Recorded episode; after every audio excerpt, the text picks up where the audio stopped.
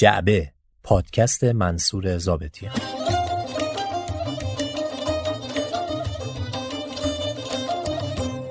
خانم ها آقایان سلام. این پادکست جعبه شماره 24 است که میشنوید.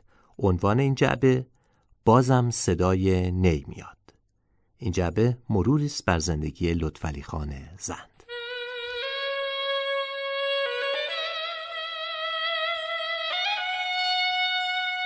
لطفعلی خان بلحوث سر بچهش رو بردن توس توس کجا؟ اینجا کجا بازم صدای نی میاد. آواز پی در پی میاد.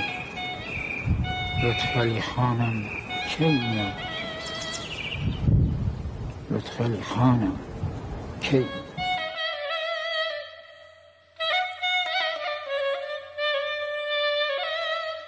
از اونجایی که این پادکست در ایام نوروز 1402 تهیه و منتشر میشه قبل از هر چیز اجازه می‌خوام اگر شما در این روزها مشغول گوش دادن پادکست جعبه هستید نوروز رو بهتون تبریک بگم.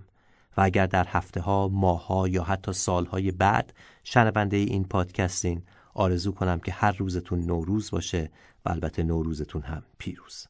راستش من چند تا موضوع دیگر رو هم برای ساخت به مناسبت نوروز نامزد کرده بودم. اما بعضی هاشون زیادی شاد بودن و شاید برای نوروز 1402 مناسب به نظر نمی رسیدن و بعضی هاشون هم ممکن بود تعبیرات سیاسی به وجود بیارن که ترجیح دادم در فضایی که سوء تفاهم های کمتری هست اونا رو بسازم به هر حال امیدوارم سال پیش رو سالی پر از اتفاقهای خوب باشه و ایران و مردم ایران بتونن نفسی از آرامش و شادی و ارزونی بکشن.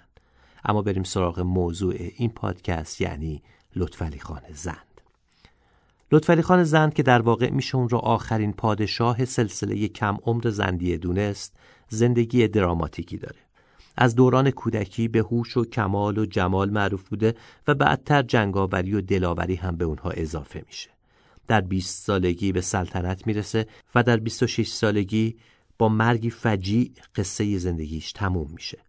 بخش عمده ای از زندگی لطفعلی خان به جنگ های بی حاصلی میگذره که سرانجام زمینه های مرگش رو هم فراهم می‌کنه. لطفعلی خان جزو معدود حکمرانان تاریخ ایرانه که مردم براش ترانه ساختند، در غمش مویه کردند، براش نظر کردند و حتی در زمان خودش بسیار دوستش داشتند. هرچند که در عین حال قدیس نیست و اشتباهات و تصمیم گیری های بسیار نادرست هم داشته. ما در این پادکست سعی کردیم درباره زندگی و مرگ لطفعلی خان صحبت کنیم با این تذکر که ممکنه بعضی جاهای این پادکست برای بچه ها مناسب نباشه و توصیه می کنم که بدون حضور اونها پادکست رو بشنوید. در این جعبه هم کرمان موتور در کنار ما ایستاده. کرمان موتور یکی از قدیمی ترین خودروسازان فعال بخش خصوصیه که هنوز داره به کارش ادامه میده. نمی‌دونم دبوهای خوشگل دهه 80 رو یادتون میاد یا نه. کرمان موتور با کمک برترین خودروسازان ایران مدتی برند KMC رو وارد بازار کرده و جدیدترین خودرو این شرکت یک خودرو فستبک به اسم جی هفته که در اون از بروزترین تکنولوژی های دنیا استفاده شده و یک هویت بصری ویژه داره.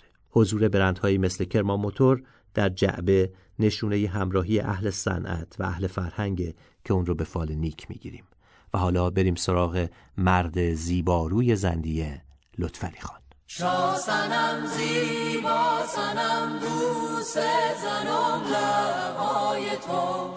شاسنم زیبا سنم دوست زنم لبای تو. ابرشم غیرت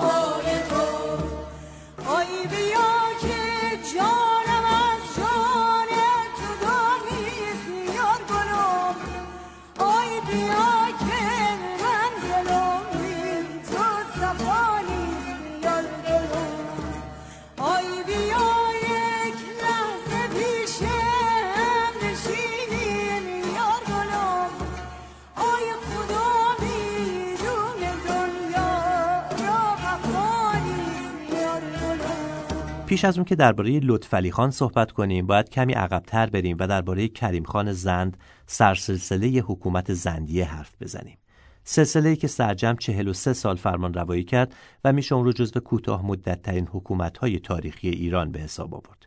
28 سال از این مدت رو کریم خان زند پادشاه بود. پادشاهی که خودش از نزدیکان نادرشاه افشار به شمار می اومد و بعد از مرگ نادرشاه و فروپاشی حکومت افشاریان تونست حکومت خاندان زند که اصالتا لور یا بهتره بگم لک بودن رو بنا بذاره. در دوران کریم خان بعد از سالهای اولیه که سراسر جنگ و خونریزی بود آروم آروم یک آرامش نسبی در قلمرو خاک ایران به وجود اومد در همین دوران آرامش بود که هنر و معماری هم رو به رشد گذاشت که نشونه های بارزش رو در شیراز و کرمان امروز هم میشه پیدا کرد جاهایی مثل ارگ، بازار یا حمام های عمومی که اگه به این شهرها رفته باشین حتما اونها رو دیدین اما قصه ما از آخرین روزهای زندگی کریم خان شروع میشه کریم خان در ماه سفر 1193 هجری قمری که میشه مارچ 1779 میلادی و اسفند 1157 هجری شمسی در هفتاد سالگی از دنیا میره. گفته شده که او مدتها بود از بیماری سل رنج می برده اما مرگ پسر 18 سالش در همون سال کریم خان رو به قول امروزی ها با یه ترومای سنگین مواجه می‌کنه به طوری که باعث مرگش میشه. مرگی که معلف کتاب گلشن مراد با زبان چاپلوسانه خودش اون رو اینطور نقل می‌کنه. از هنگام ارتحال قرده باسره دودمان عظمت و جلال و قره ناسیه سلطنت و اقبال شاهزاده نوجوان محمد رحیم خان از گلزار پرخس و خار جهان به ریاض بهجت آثار جنان یک بار دل از دار فانی برداشته نظر عزم و توجه به اشرت سرای جاویدان گماشته جز اراده به آن سفر چیزی به خاطر همایونشان نمی رسید و سرای نقل ارتحال و انتقال از دار غرور به عالم سرور حکایتی و فکری پیرامون زمیر منیرشان نمی گردید.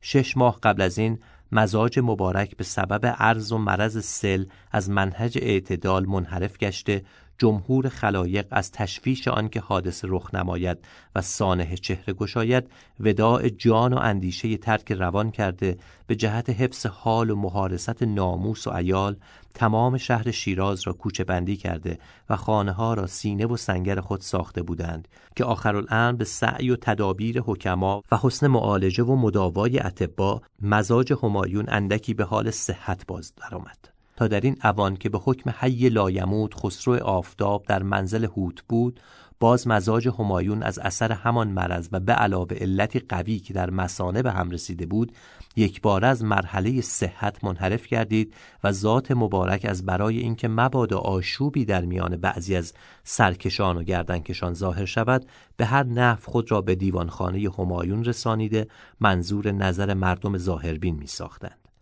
از اتفاق یک روز در حین حرکت به جانب حرمسرا در وقتی که جلوداران خاصه سمند دولت و رخش عظمت را به جهت سواری ذات مبارک به پای دیوانخانه کشیده بودند آن خسرو تهمتن که در هیچ معارک بلکه هیچ زمان در هنگام اراده سواری دست به یال توسن دولت های نمیفرمودند همین که پای عظمت بر رکاب نهادند حال بر آن جانب متغیر گردیده به زمین نشستند.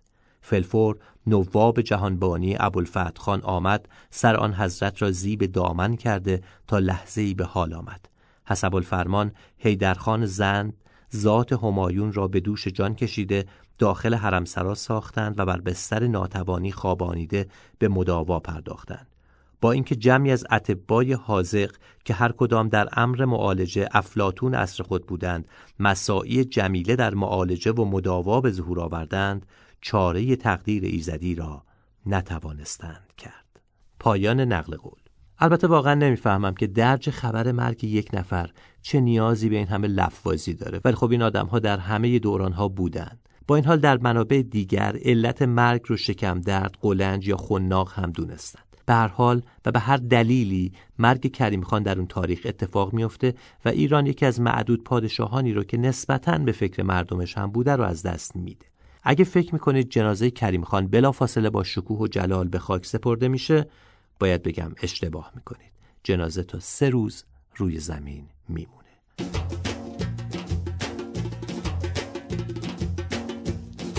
سردارن سنگین ویل لکستانم سردارن سنگین ویل لکستانم کریم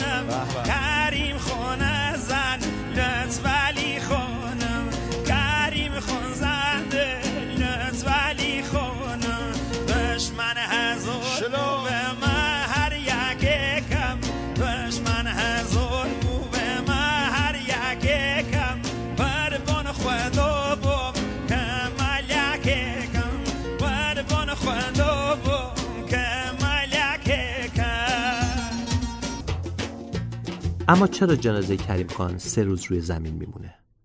چون کارهای مهمتری پیش میاد. دعوا بر سر جانشینی کریم خان. بلافاصله بعد از مرگ کریم خان زکی خان برادر مادری شاه از دست رفته با خواهرزادش علی مراد خان متحد میشن تا پسر کریم خان یعنی محمد علی خان رو به تخت بنشونن. بذارین همینجا یادآوری کنم که تو این پادکست از این خانها زیاد داریم. پس سعی کنین روی اسمشون تمرکز کنین که قصه از دست نره. پس شد زکی خان برادر ناتنی کریم خان با علی مراد خان خواهرزادش دست به یکی می‌کنن تا محمد علی خان پسر کریم خان شاه بعدی زندیه بشه. پادشاهی یه مدعی دیگه هم داشته ابوالفتح خان پسر دیگه کریم خان که با کمک شیخ علی خان از سران طایفه زند سر به شورش برمیداره. کی؟ همون موقع که هنوز جنازه روی زمین بوده. تیم زکی خان و علی مراد خان و محمد علی خان تیم دوم و طرفداراشون رو قتل عام می‌کنن تا با خیال راحت قدرت رو در دست بگیرن. اما اگر فکر کردین آرامش برقرار میشه بازم باید بگم اشتباه می‌کنید. همزمان صادق خان برادر کریم خان که حاکم بسره بوده لشکرش رو جمع می‌کنه و از بسره راه میفته سمت شیراز که شهر رو بگیره و خودش بشه پادشاه زند. توی راه و قبل از اینکه به شیراز برسه زکی خان که در واقع برادر خود صادق خان هم بوده پیغام میفرسته که پات به دروازه شیراز برسه. حق برادری رو کنار می‌ذارم و باهات کاری می‌کنم که بعدا توی پادکست ها نقل کنه. صادق خان هم فرار می‌کنه سمت کرمان و بم و اونجا ساکن میشه.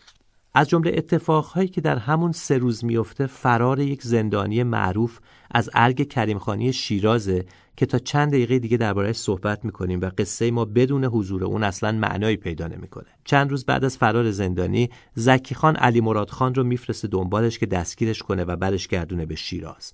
چون می‌دونسته که این آدم اگر زندانی نباشه چه بلاهایی ممکنه پیش بیاره. علی مراد خان لشکر رو جمع می‌کنه و شهر به شهر راه میفته دنبال زندانی فراری. اما به اصفهان که می‌رسه با خودش فکر می‌کنه که این چه کاریه؟ دایی منو فرستاده شهر به شهر جنگ کنم. خودش توی شیراز داره لذت زندگی رو می‌بره. پس شورش می‌کنه و اصفهان رو به تصرف در میاره. خبر که به گوش دایی جان می‌رسه برای خوابوندن شورش راه میفته سمت اصفهان اما وسطهای راه توسط لشکریان خودش کشته میشه. این خبر خوبیه هم برای علی مراد خان که توی اصفهانه و هم برای صادق خان که توی کرمانه. حالا یک ماراتون نفسگیر سر اینکه کدومشون زودتر به شیراز برسن و پایتخت رو بگیرن راه میافته اینکه جدول زمانبندی رسیدن اونها چطور پیش میره رو راستش نه من می‌دونم نه خیلی اهمیتی برای پادکست ما داره بلکه نتیجه کار مهمه نتیجه این زد و خورد ها اینه که علی مراد خان، صادق خان و همه ی پسراش رو به قتل میرسونه و شیراز رو در اختیار می‌گیره.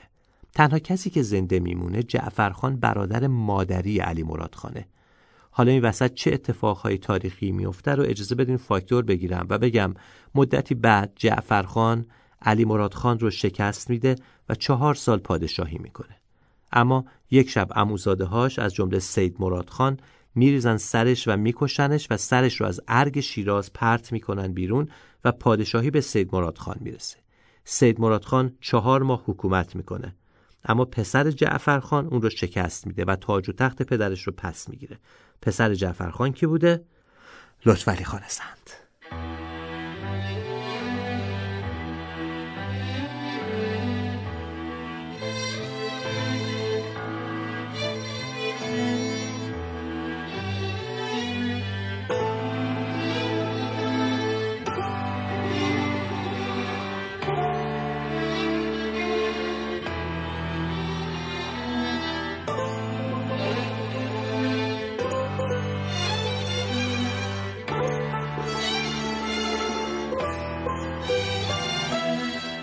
قبل از اینکه بریم سراغ لطفعلی خان و ببینیم چجوری تاج و تخت پدرش رو پس می‌گیره باید برگردیم عقب و درباره اون زندانی فراری معروف صحبت کنیم.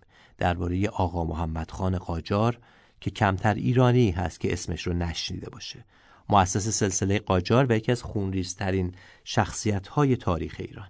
یک شخصیت پیچیده و عجیب و پر از کینه و گره های کور. آقا محمد خان زمانی متولد شد که نادرشاه همچنان پادشاه قدرتمند افشاریه بود و شاخه های مختلف ایل قاجار هم در یک رقابت طولانی چه با خودشون چه با افشاریان. وقتی 6 سال داشت عادلشاه جانشین نادرشاه اون را اخته کرد و با خودش از مازندران به مشهد برد. با مرگ عادل شاه آقا محمد خان از مشهد فرار کرد و به مازندران پیش پدرش محمد حسن خان قاجار اومد پدری که سالها در آرزوی پادشاهی ایران بود. اقامت نزد پدر حدود ده سال طول می‌کشه و آقا محمد خان جوان سرخورده بدون تمایلات جنسی حالا باید در مقابل نبرد با کریم خان زند قرار بگیره که سلسله زندیه رو تأسیس کرده بود و مخالفینش در سراسر ایران رو قلع و قم می‌کرد. در یکی از نبردها میان ایل قاجار و کریم خان قاجارها شکست می‌خورن و کریم خان آقا محمد خان رو اسیر می‌کنه و با خودش به شیراز می‌بره. گفته شده رفتار کریم خان با آقا محمد خان همیشه سرشار از احترام و محبت بوده. او در دربار اقامت داشته و از امتیازات یک اهل حرم استفاده می‌کرده. مخصوصا اون که خدیجه بیگم عمه آقا محمد خان همسر کریم خان هم بوده.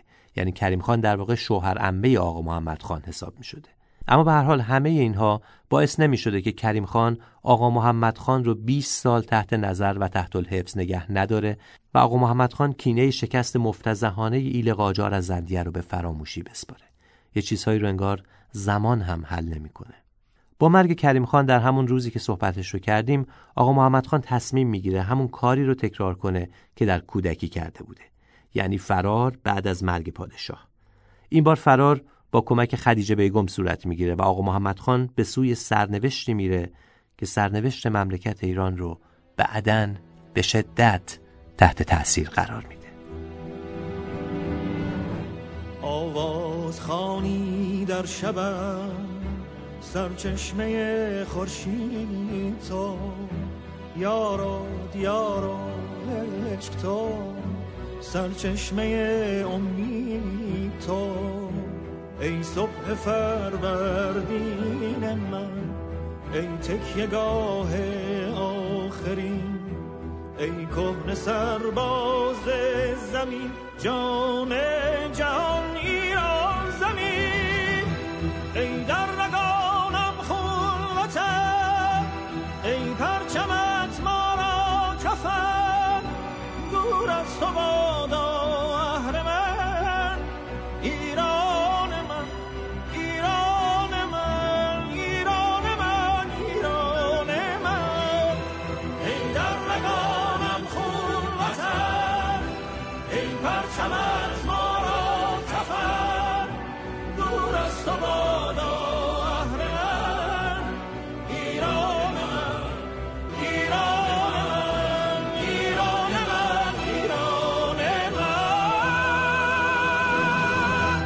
درباره تاریخ تولد لطفعلی خان در جایی چیزی ثبت نشده. تنها نشانه در کتاب تاریخ گیتی گشاس نوشته محمد صادق نامی اسپانی که مهمترین کتاب درباره تاریخ زندیه به حساب میاد. نویسنده در جایی اشاره می‌کنه که وقتی جعفرخان پدر لطفعلی خان در سال 1168 هجری شمسی در شیراز کشته میشه لطفعلی خان 20 سال داشته بنابراین میشه متولد 1148 یا چیزی در این حدود هر جا چیزی درباره لطفعلی خان نوشتن گفتن که کودکی باهوش و باسواد بوده که از همون کودکی به شعر و نقاشی و ادبیات و البته جنگاوری علاقه داشته.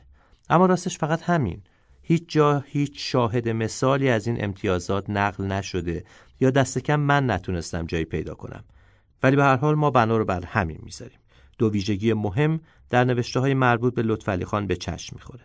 اول زیبایی چشمگیر او بوده که هر کسی رو به خودش جذب می‌کرده. میگن یک زیبایی استثنایی برای مردی با تبار ایلیاتی. باز هم کسی درباره ویژگی های این زیبایی صحبتی نکرده و تنها یکی دو نقاشی باقی مانده از چهره اونه که منبع این ادعا قرار می‌گیره. ویژگی دوم جنگاوری دلیری و هوش جنگی پسر جوان بوده. ویژگی در تناقض کامل با رفتار حکومتی پدرش جعفرخان که مردی ضعیف و نفس و ترسو بوده شاید بهترین تعبیر رو در این باره سیاوش دانش پژوهشگر تاریخ داره که میگه این شاهزاده زند از دوران طفولیت سوارکاری بینظیر تیراندازی تیزبین و دلاوری بیباک و قیور بود. قادر متعال که از آتش خاکستر می‌سازد این بار از ملات خاکستر آتش ساخته بود. از نطفه پدری ترسو چون جعفرخان پسری چون لطفعلی خان واقعا از کرامات و معجزات خاص خداوند است. پایان نقل قول. برگردیم به همون روزهایی که جعفرخان کشته میشه و شهر شیراز و به تعبیری حکومت زندیه به دست سید مراد خان میفته. در این موقع لطفعلی خان کجا بوده و چطور از تیغ قاتل پدرش در امون میمونه؟ عرض می‌کنم.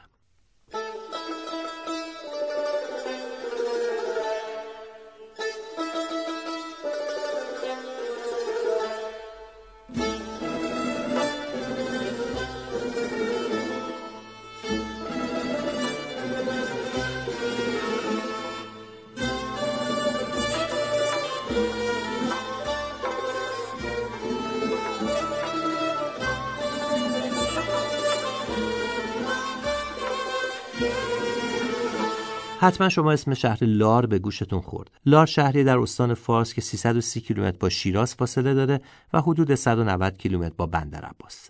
این نزدیکی به دو شهر مهم ایران لار رو هم شهر سوق الجیشی مهمی می‌کرده و هم شهر پولداری که تسلط بر اون برای پادشاهان مهم بوده. در دوران کریم خان حکومت لار بر عهده نصیر خان بود که سرسپرده وکیل و رعایا بود و کریم خان مشکلی در گرفتن مالیات و سهم حکومت از این شهر متمول نداشت. با مرگ نصیر خان حکومت به دو پسرش محمد خان و عبدالله خان می‌رسه و کریم خان برای اینکه این دو نفر هم علیه هم توطعه نکنند و هم احیانا علیه حکومت مرکزی هم دست نشن یک قانون عجیب می‌ذاره. قرار میشه یکی از دو برادر شش ماه در لار باشه و حکومت کنه و برادر دیگه اون شش ماه رو در شیراز و در دربار تحت نظر بمونه و شش ماه بعدی جای دو برادر عوض شه. بعد از مرگ کریم خان همین رویه ادامه پیدا می‌کنه و تا دوران جعفرخان قانون شش ماه رعایت میشه. تا اینکه در اواخر دوران جعفرخان به دلیل ضعف حکومت مرکزی یکی از برادرها از شیراز فرار می‌کنه و به لار میره و دو برادر تصمیم می‌گیرن دیگه هیچ مالیاتی به حکومت مرکزی ندن.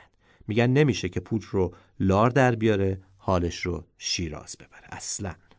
ماجرا برای جعفرخان گرون تموم میشه و تصمیم می‌گیره لشکری به لار بفرسته و دو برادر متمرد رو ادب کنه.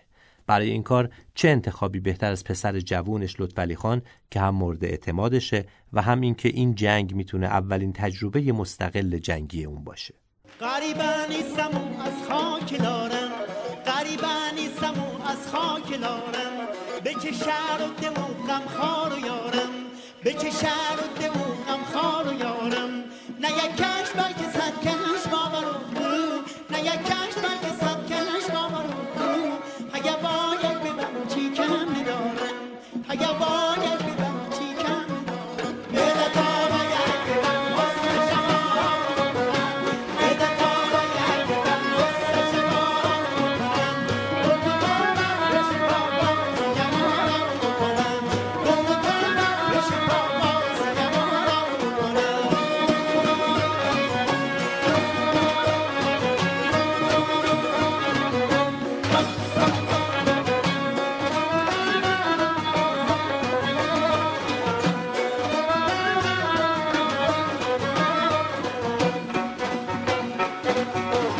لطفعلی خان با یک سپاه 15 هزار نفره از سواره و تفنگچی راه میفته سمت لار و شهر رو محاصره می‌کنه.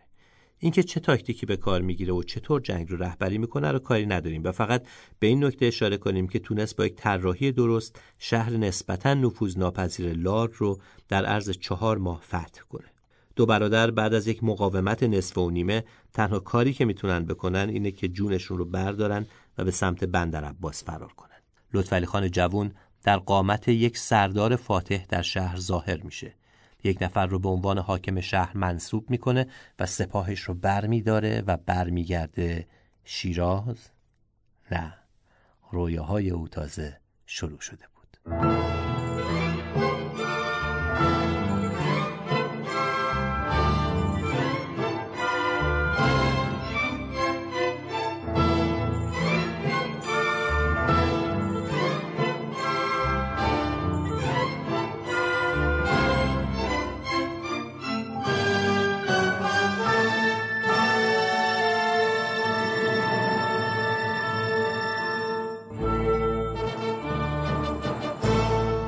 سپاه سرمست پیروز که تلفاتی هم نداده بود رو گذاشت سمت کرمان شهر مورد علاقه لطفعلی خان. ضعف حکومت مرکزی باعث تمرد حاکمان کرمان شده بود و پیروزی لار و انرژی مضاعف سپاهیان بهترین زمان بود برای اینکه حاکمان کرمان هم سر جای خودشون بشینن.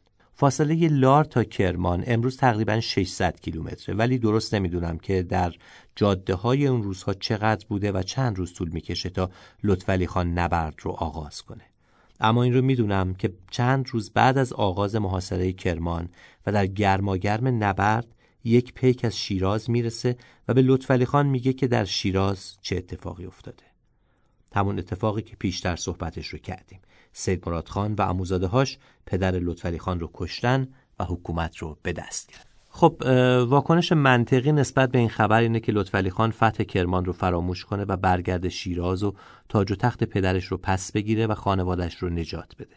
15 هزار نفر سپاهی هم که داره. اما فراموش نکنیم که کار دنیا همیشه بر نتیجه گیری های منطقی پیش نمیره چون مثلا در همین مورد همزمان سید مراد خان نامه های تهدیدآمیزی به سران سپاه لطفعلی خان می نویسه و میگه اگه دست به هر کاری بزنین من می‌دونم و خانواده هاتون توی شیراز. همین تهدیدها باعث از همپاشیدگی سپاه لطفعلی خان میشه تا حدی که اون متوجه میشه که با توطعه سید مراد کسانی از داخل سپاه قصد جونش رو دارن پس شبانه اسب معروفش قران رو سوار میشه و تک و تنها فرار می‌کنه سمت بوشهر مو هر جا برم سروا بگردانم. تو چیشای خوبت سنبول میکارم؟ مو هر جا برم سروا بگردانم.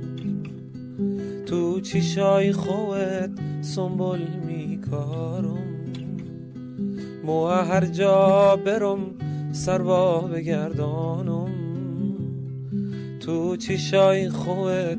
سنبول میکارم می‌خوام برم سر ره بشینم. رفتن تونه با چیش ببینم. و رفتن تونه با چیش ببینم.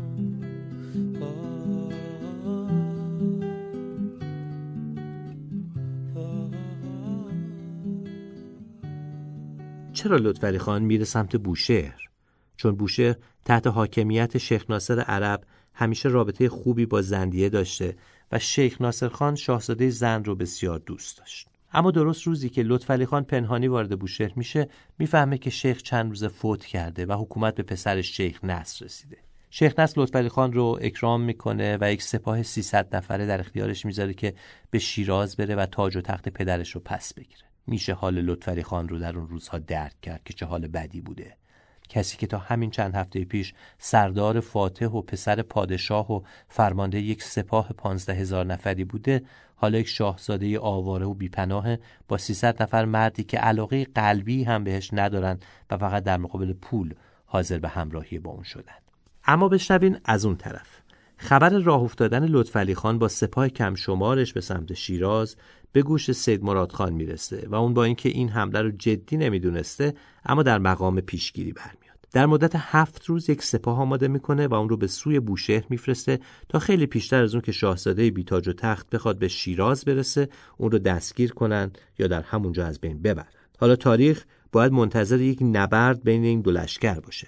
نبردی که هیچ وقت شکل نمی‌گیره چون درست در منطقه دالکی در ده فرسنگی بوشهر دو نفر از مردان خاندان زن در لشکر اعزامی از شیراز به نفع لطفعلی خان دست به کودتا می‌زنند. فرمانده لشکر رو دستگیر می‌کنن و منتظر میمونن تا سپاه لطفعلی خان سر برسه. این اتفاق انرژی بیشتری به شاهزاده میده و اونو با انگیزه بیشتری به سوی شیراز روونه می‌کنه. در شیراز هم اوضاع به نفع لطفعلی خان پیش می‌رفت و سید مراد خان نتونسته بود قدرت رو اونجور که باید در دست بگیره. لشکر به نزدیکی کازرون که می‌رسه یک هیئت از اعیان و اشراف شیراز با یک خبر خوب پیش لطفعلی خان میان خبر چیه اینکه ایلات با هم توافق کردند و سید مراد خان و طرفدارانش رو در ارگ سلطنتی محبوس کردند و راه فرارشون رو بستن و منتظرن که شاهزاده به شیراز برسه و اوضاع رو سر و سامون بده. تازه اینجا معلوم میشه که اون کودتای درون سپاه و این توافق ایلات در شیراز با هماهنگی هم بوده تا لطفعلی خان به سلطنت برسه. کارچرخان این اتفاقها شخصیتی عجیب به نام حاج ابراهیم کلانتر که اگه چند لحظه صبر کنین بعدا دربارهش صحبت می‌کنیم اما این رو براتون بگم که یک روز بعد از اون ملاقات اعیان و اشراف شیراز با شاهزاده در کازرون او به شیراز می‌رسه وارد شهر میشه در عرض دو روز ارگ کریم خانی رو تصرف می‌کنه و میشه پادشاه جدید مملکت ایران در تمام چند ماهی که سید مراد خان زمام امور رو در دست داشت شیرازی ها منتظر این بودند که لطفعلی خان بیاد و رفاه و آبادانی دوران کریم خانی رو برگردونه. براش شعر و ترانه می‌گفتن و می‌خواستن ازش که به خونخواهی پدرش به شیراز بیاد. یکی از معروفترین این شعرها قصیده یه سروده فتحعلی خان سبا که در اون شاهزاده رو به خونخواهی پدرش تشویق می‌کنه. بخشی از این قصیده رو با صدای کوروش سلیمانی بشنوید.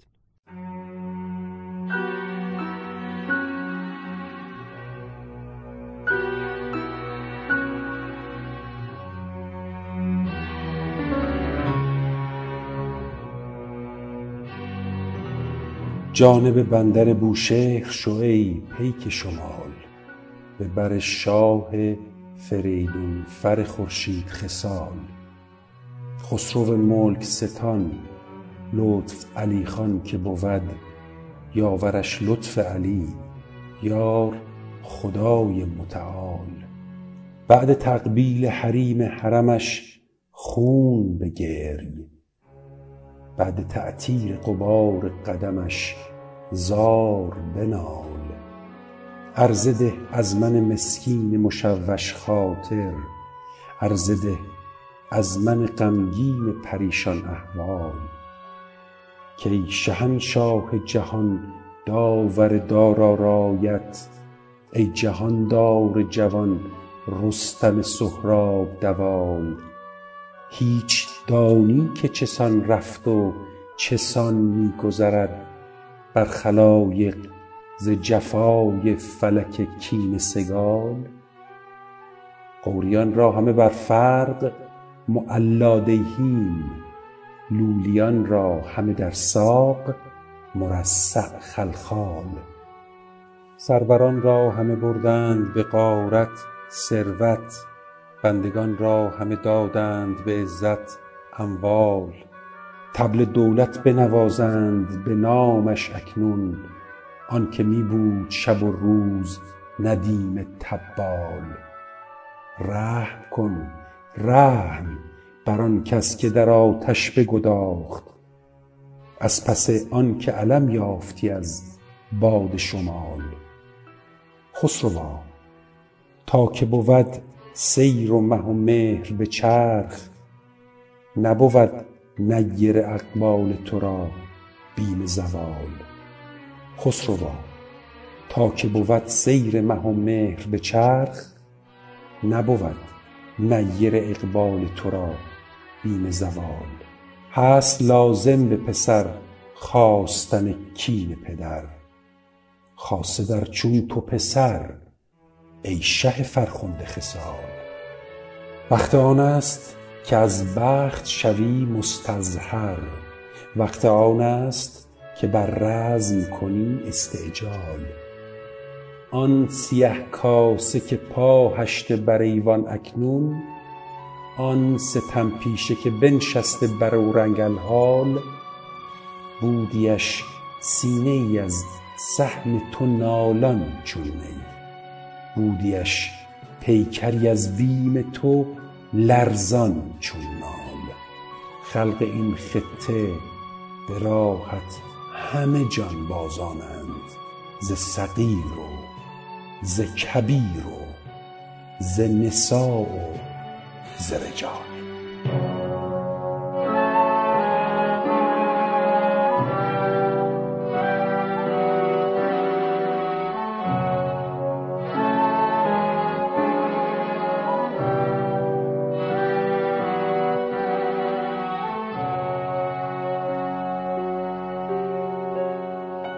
حالا بیاین هیاهوی شیراز رو کمی فراموش کنیم و درباره حاج ابراهیم کلانتر حرف بزنیم که در واقع میشه گفت چهره در سایه به قدرت رسیدن لطفعلی خان بود. مردی با گذشته پرماجرا و آینده پرماجراتر. حاج ابراهیم پسر محمد هاشم شیرازی که خدای پنج محله مهم شهر شیراز بود که بعدتر این مقام را از پدر به ارث برد و به یکی از متحدین اصلی میرزا محمد کلانتر کلانتر شیراز تبدیل شد. وقتی بعد از مرگ کریم خان علی مراد خان شیراز رو به تصرف در آورد حاج ابراهیم رو هم مثل بقیه کتخداها عزل کرد و به اصفهان فرستاد. چهار سال بعد وقتی جعفرخان دایه سلطنت برداشت حاج ابراهیم به کمکش اومد و جعفرخان هم در مقابل پس از پادشاهی اون رو به سمت کلانتری شیراز منصوب کرد و عنوان حاج ابراهیم کلانتر از اینجا بهش تعلق گرفت. با ترور جعفرخان توسط سید مراد خان و در یک فرصت چند ماهه حاج ابراهیم شرایط رو به نفع لطفعلی خان تغییر داد و اون اتفاقهایی افتاد که راجبش صحبت کردیم. جالبه که بعدتر حاج ابراهیم کلانتر نقش مهمی در به سلطنت رسوندن آقا محمد خان قاجار و چند سال بعد پادشاه شدن فتحعلی شاه داشت که به همین دلیل بهش می‌گفتن شاه نشان. او در اواخر عمر مورد غضب فتحعلی شاه قرار گرفت و کشته شد. خاندان قوام در شیراز از اعقاب حاج ابراهیم کلانتر.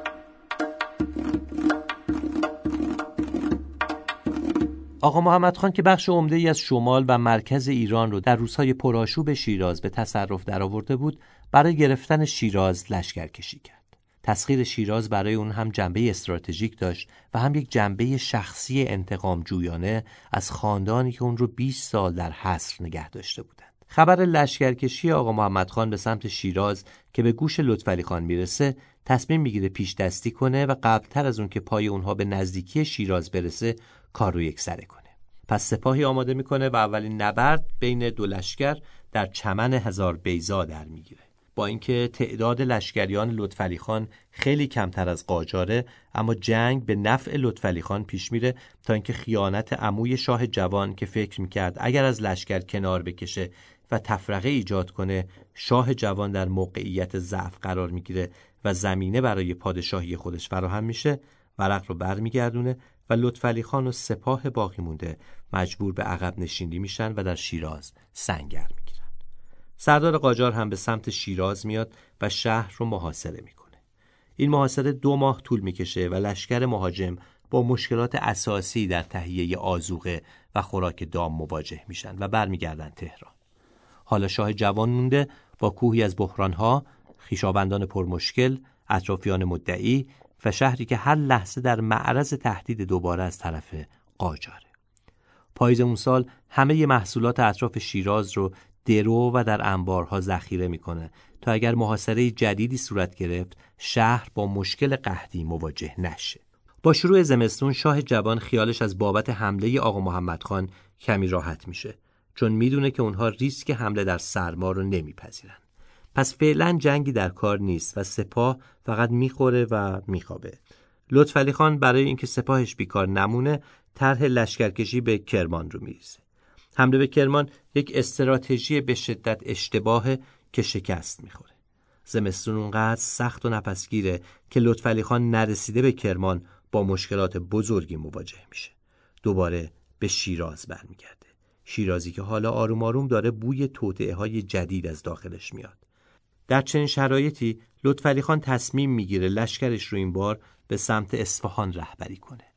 اصفهان در دست یکی از طرفداران آقا محمد خانه و فتحش می‌تونه هم گوشمالی برای آقا محمد خان باشه و هم افتضاح شکست کرمان رو جبران کنه. پس مقصد بعدی اصفهان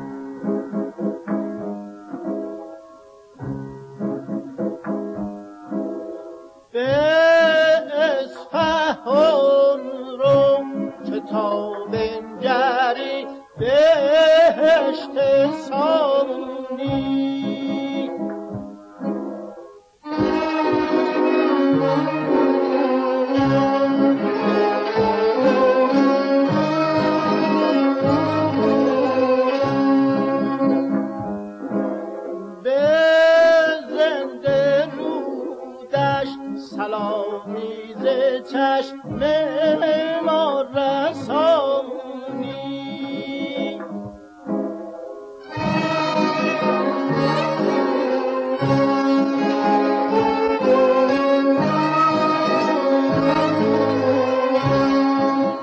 لشکرکشی در یک فضای پر از سوء تفاهم و عدم اعتماد شکل می‌گیره شاه جوان اداره شهر رو به حاج ابراهیم کلانتر میسپره و برادر حاجی رو به فرماندهی لشکر و پسر حاجی رو به عنوان ملتزم رکاب انتخاب می‌کنه.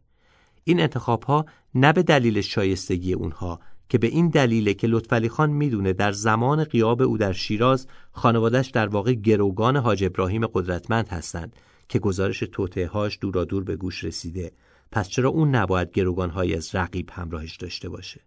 وقتی که لشکر لطفعلی خان به اندازه کافی از شیراز دور میشه حاج ابراهیم دست به کار میشه و فاز اول کودتا رو اجرا می‌کنه.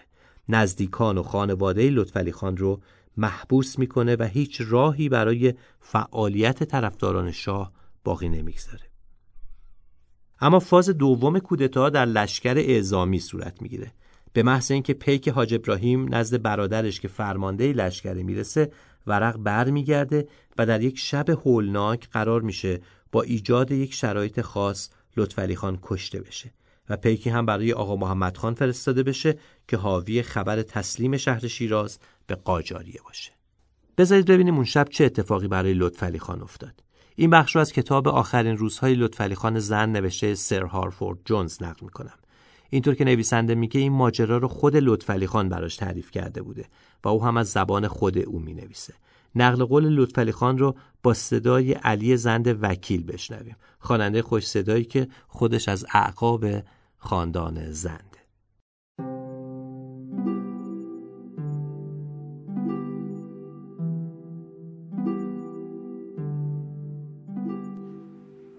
قبل از اینکه احدی متوجه گردد خود را از سراپرده بیرون انداختم اولین فکری که به سرم رسید این بود که حتما قاجارها شبیخون زدن با پای پیاده به طرفی که صداها بیشتر می‌شد و تیراندازی تندتر به راه افتادم و ناگهان خود را در میان جمعی دیدم و در آن میان صدایی شنیدم که می گفت لطفعلی خان کجاست؟ صدای زالخان به گوشم خورد فریاد زدم زالخان مگر چه شده است؟ قاجارها رسیدند؟ آقا محمد اخته هم با آنهاست؟ زالخان گفت نه قربان حاجی ابراهیم شیراز را تصرف کرده تعدادی از قشون به تحریک و رهبری برادران حاجی ابراهیم دست به تقیان زده و رو به چادر شاهی آورده اند تا حضرت عالی را دستگیر کنند اردو در معرض شورش و غارت قرار گرفته است من گفتم پس سعی کنیم اسبهایمان را به دست بیاوریم و از اردو دور شویم و تا صبح همانجا بمانیم. آن وقت می توانیم دوست را از دشمن تشخیص دهیم و به طرز بهتری درباره نحوه عملیات آینده تصمیم بگیریم. در راه همچنان که پیش می رفتیم ناگهان مردی تپانچهی به روی من خالی کرد و گلوله آنچنان از نزدیکم گذشت که من گرد باروت را روی صورتم حس کردم و در آن لحظه گمان کردم گلوله به سرم اصابت کرده. ولی فورا به خود آمدم و با شمشیر ضربه‌ای به زاره به خود وارد کردم و دیدم که بر زمین افتاد و معلوم شد که سر از بدنش جدا کرده هنوز از این نقطه فاصله زیادی نگرفته بودیم که به یک دست سوار برخوردیم. وقتی نزدیکشان شدیم باز شنیدیم درباره من گفتگو می‌کنند چند لحظه بعد یکی از آنها فریاد زد ایست حرامزاده بگو لطفعلی خان کجاست؟ میر آخرباشی من بود و من فورا صدایش را شناختم. پس خود را به پای من انداخت و در حالی که می گفت فرار کن فرار کن سوار شو سوار شو. قدری راندیم تا اندکی از اردو دور شدیم. و در آنجا به حالت انتظار ایست کردیم تا صبح بدمد. در روشنی سهرگاهان دریافتیم که قشون پراکنده شده و چند تنی از فراشان و بزرگان مشغول برچیدن چادرهای شاهی که از شدت گلوله باران سوراخ سوراخ شده اند می باشند. و در این میان ولگردها هر جا دستشان می‌رسد به قارت مشغولند. من به زودی توانستم 300 تا 400 نفر را دور خود گرد آورم و با این نیرو به سوی پای تخت به راه افتادم. روز بعد قسمتی از قشون هم به ما پیوستند لله و میرزا بزرگ هم آمدند و ما فورا رو به شیراز نهادیم. دیدم تو خواب وقت سهر شهزاده ای زرین کمر. نشسته بر اسب سفید می اومد از کوه و کمر می‌رفت و آتش به دلم می‌زد نگاهش. می‌رفت و آتش به دلم می‌زد نگاه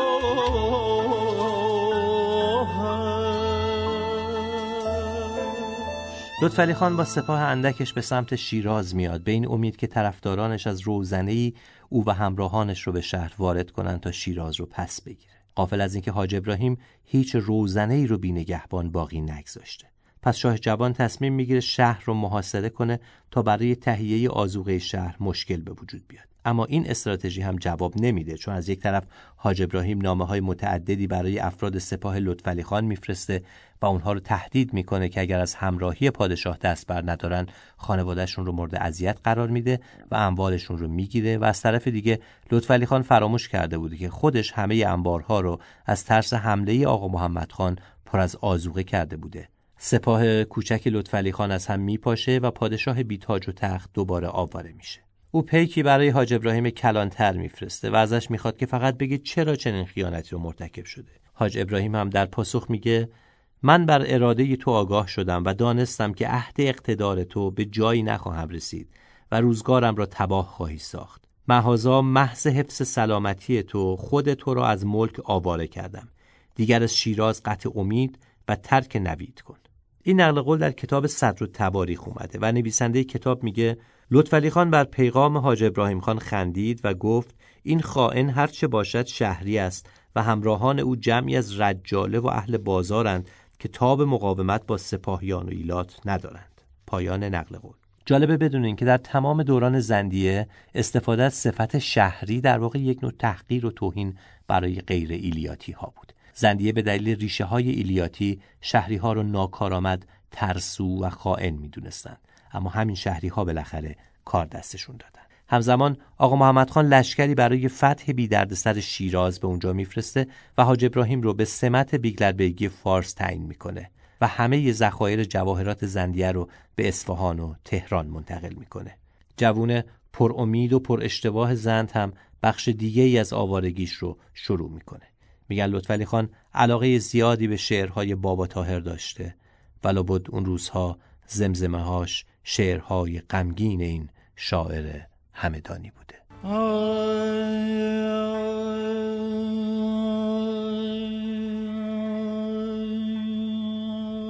دل از دست تنهایی به جون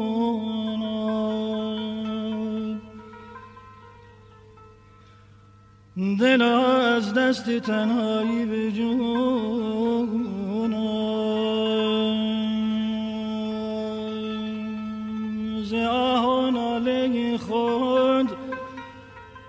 در فقونم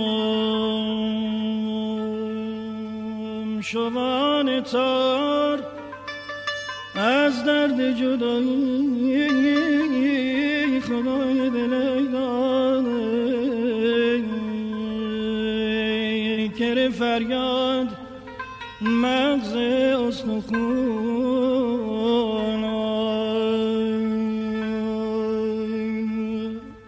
تنها امید لطفعلی خان گرفتن کمک از حاکم بوشهر. اما حاکم بوشهر نه تنها کمکی به اون نمی‌کنه که حتی به شهر هم راهش نمیده. تازه در راه رفتن به بوشهر حاکم کازرون تصمیم می‌گیره لطفعلی خان رو دستگیر کنه و تحویل آقا محمد خان بده که این اتفاق نمیافته. شاه جوان به شهر خشت میره و با کمک دشتستانی ها و ریگی ها سپاه کوچکی جمع می‌کنه که به خیال فتح دوباره شیراز به اون سمت بره. در همین روزهاست که سر هارفورد جونز دوباره لطفعلی خان رو می‌بینه. سر هارفورد جونز نماینده کمپانی هند شرقی در عراق بوده که به خوبی فارسی رو صحبت می‌کرده. لطفعلی خان قصد داشته الماس معروف دریای نور که نادر از هندوستان آورده بوده رو به سر هارفورد جونز بفروشه تا از اون طریق بتونه هزینه های جنگ رو فراهم کنه اتفاقی که خوشبختانه نمیفته سر هارفورد جونز میگه که من چون پول نداشتم گفتم باید الماس رو به دولت هند بدیم و در مقابلش پول بگیریم. اما لطفعلی خان قبول نکرد. راستشو بخواین من خیلی باور نمی کنم نماینده یک کمپانی استعماری از یک همچین موقعیتی به همین راحتی بگذره. اما به هر حال هرچی بود که الماس بعدا به دست آقا محمد خان افتاد و الان هم خدا رو شکر جاش در موزه جواهرات ملی ایران امنه. برگردیم به اطراف شیراز و حرکات ایزایی هر از چندگاه لطفعلی خان که با وجود تعداد کم همراهاش داره حاج ابراهیم کلانتر رو آروم آروم نگران می‌کنه. در این مدت هر وقت درگیری های پراکنده بین نیروهای قاجاری و لطفعلی خان صورت می‌گیره به رغم برابر نبودن نیروها درگیری به نفع شاه جوون تموم میشه و همه از شخص لطفعلی خان یاد می‌کنن که خودش با یک دلاوری بیمانند یک تنه وسط نبرد شمشیر می‌زنه. شبیخونها و جنگ های شبه پارتیزانی هم بخش دیگه ای از فعالیت های لطفعلی خانه. این خبرها به گوش آقا محمد خان می‌رسه که براش تحقیرآمیز و عصبانی کننده است. در این حال خبرها به گوش مردم شیراز هم می‌رسه و اونها هم دل بسته بودن به پیروزی دوباره جوون رعنای زند که البته اتفاق غیر ممکنی به نظر می اومد. اما مجموعه این اتفاقها باعث شد تا حاج ابراهیم کلانتر نامه‌ای به آقا محمد خان بنویسه و ازش بخواد که با ارسال یک سپاه بزرگ کار لطفعلی خان رو یکسره کنه. آقا محمد خان در رأس یک سپاه چهل هزار نفره به سمت شیرازی میاد که لطفعلی خان با سپاه سه هزار نفرش در اطراف اون اتراق کرده. با وجود این نابرابری لطفعلی خان در حمله پیش دستی می‌کنه و چنان رشادتی به خرج میده که انتظام سپاه بزرگ آقا محمد خان از دست میره. اواخر شبی که یک نفر از داخل سپاه آقا محمد خان به شاه جوان یک پیغام گمراه کننده میرسونه. میگه آقا محمد خان فرار کرده و هنوز سپاهیاش این رو نمی‌دونن. پس بی خودی خون نریز چون فردا خود به خود جنگ تمومه. لطفعلی خان هم عقب می‌کشه و عجیب این که حدود دو هزار نفر از سپاهیانش قنیمت هایی که به دست آوردن رو می‌زنن زیر بغلشون و میرن سمت مرو دشت جایی که زن و بچه اغلبشون اونجا بودن فردا صبح لطفعلی خان مونده و یک لشکر هزار نفره و آقا محمد خانی که سر حال و قبراغ چند هزار نفر رو داره میفرسته سراغ سردار زن.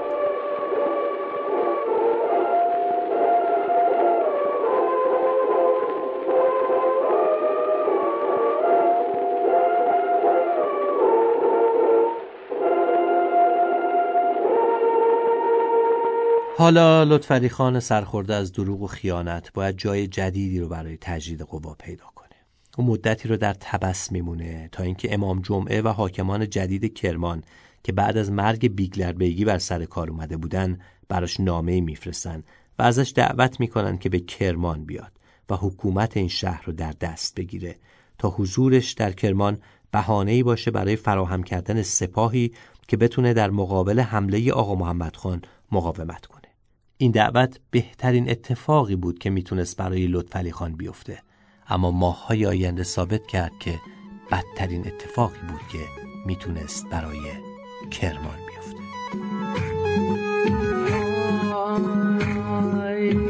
بسد چندی به کرمون شد گذار. بسد چندی به سیر جون شد گذار.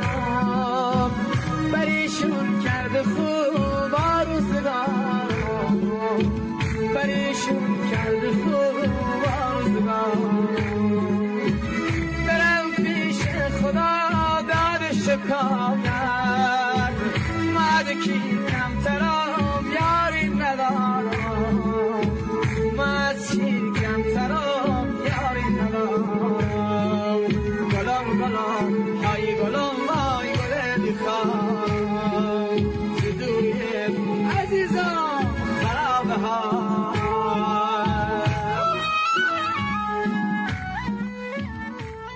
خبر حضور لطفعلی خان در کرمان خان قاجار رو میترسونه. ترس از پا گرفتن دوباره شاه جوون و ترس از تسلط دوبارش بر شیراز. زمینه های اجتماعی و محبوبیت لطفعلی خان در شیراز به این ترس دامن می‌زد. پس دست به کار شد. سپاهی از ترکمنهای استرآباد و سربازان پیاده مازندران و رشت آماده می‌کنه و روز شنبه 13 اردیبهشت 1173 هجری شمسی راه میفته به سمت کرمان. درست دو هفته بعد لشکر آقا محمد خان به نزدیکی کرمان می‌رسه. پیشتر از رسیدن آقا محمد خان یک فوج از لشکر رو به فرماندهی حسین قلی خان قاجار برای گرم کردن صحنه نبرد جلوتر میفرسته که با پاسخ شدید لطفعلی خان روبرو میشه.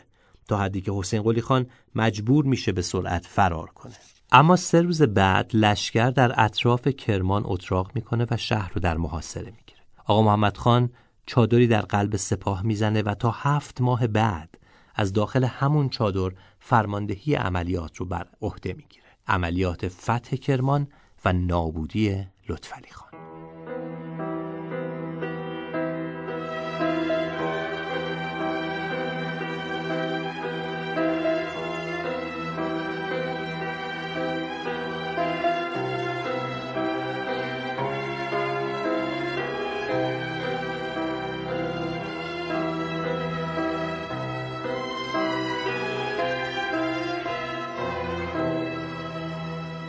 به نوشته یک کتاب تاریخ کرمان. خان قاجار فرمان داد از بنایان و دیوارگران ده هزار تن در لشکرگاه حاضر کردند و از بیرون شهر در برابر هر برجی از حصار برجی برآوردند و میان برجها را خندقی کنده و استوار داشتند و مدت پنج ماه شبانه روز به حرب توپ و تفنگ مشغول بودند و از فرود یعنی زیر و از فرود برجها نقب می‌زدند. بسیار بودی که از میان نقبها از دو سوی لشکریان دست و گریبان شده با تیغ و خنجر یکدیگر را مقتول می کردند. پایان نقل قول از اون طرف لطفعلی خان باروهای شهر رو بین فرمانده هاش تقسیم می‌کنه و مردان شهر رو هم به چهار گروه تقسیم می‌کنه و هر کدوم رو به یک فرمانده میسپره. لطفعلی خان خودش بعضی شبها به همراه سوارانی از شهر خارج میشه و شبیخونی به سپاه آقا محمد خان می‌زنه و برمیگرده. حتی در بعضی موارد به تنهایی نیمه شب از روزنه بیرون میاد و مثل رابین هود به سپاه آقا محمد خان می‌زنه و تاکتیک های مختلفی رو هم امتحان می‌کنه. مثلا بعضی شبها با یک دسته کوچک راه میافتاده و توی تاریکی مطلق می اومدن و صدای شغال یا گرگ در می آوردن و لشکر آقا محمد خان رو فریب می‌دادن و بهشون حمله می‌کردن. یا برای نخستین بار سیستمی مثل مینگذاری رو ابداع می‌کنه. البته نه با مواد منفجره که با تله هایی که محلی ها برای گرفتن گرگ ها داشتن. پای سربازان قاجار که توی این تله ها گیر می‌کرده بلا فاصله قطع می‌شده میگن توی یکی از این روزها سکهی به دست آقا محمد خان می‌رسه که اون رو حسابی عصبانی می‌کنه. سکه ضرب شده در کرمان به نام لطفری خان زند. دیدن سکه اونقدر روی او تأثیر می‌گذاره که بلافاصله دو تا پیک اعزام می‌کنه. یکی به سمت استراباد و دیگری به سمت تهران. پیک اول حاوی دستوری بوده برای اخته کردن پسر کوچک لطفعلی خان که بعد از فتح شیراز به استراباد فرستاده شده بوده و پیک دوم حاوی پیغامی برای حاکم تهران تا جمعی از بزرگان کرمان رو که سال قبل به تهران تبعید شده بودند با تناب خفه کنند. هر روز غروب صدای مردم کرمان به گوش آقا محمد خان می رسید که روی بام ها می اومدن و دست جمعی این شعر رو می خوندن. آقا محمد خان اخته تا کی زنی شلخته فال می‌گیری با تخته قدت میاد رو تخته این هفته نه اون هفته. اوضاع داخل شهر هم روز به روز بدتر میشه قحطی و گرسنگی و بیماری های مصری.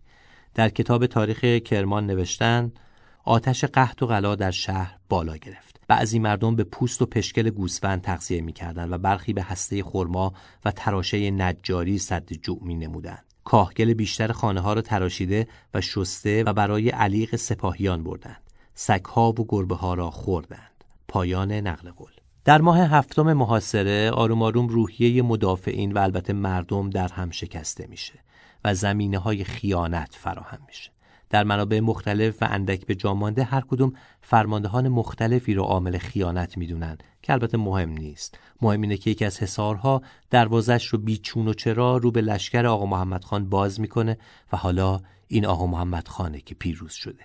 مهمترین هدفش دستگیری جوون زندی است. اما لطفعلی خان از محلکه میگریزه و در حالی که چند نفر رو در مسیر فرارش به قتل میرسونه می‌تونه از خندق عریضی که دور شهر کشیده شده بوده به لطف اسب معروفش بپره.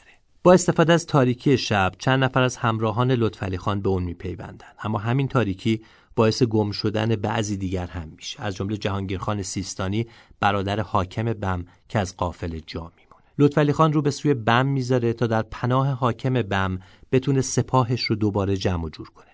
محمد علی خان، حیدر خان و آبدین خان سیستانی پسران حاکم به استقبال لطفعلی خان میان و از او و همراهاش سراغ برادرشون جهانگیر خان رو می‌گیرن. لطفعلی خان ماجرای گم شدن جهانگیر رو میگه و این اطمینان رو میده که او به زودی راه رو پیدا می‌کنه و برمیگرده. برادرها با تردید این حرف رو میپذیرن و همین موضوع باعث میشه تا پذیرایی نیمبندی از لطفعلی خان داشته باشن.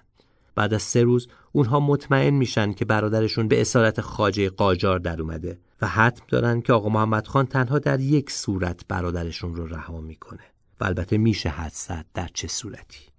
در صورتی که لطفعلی خان رو تحویل بگیره.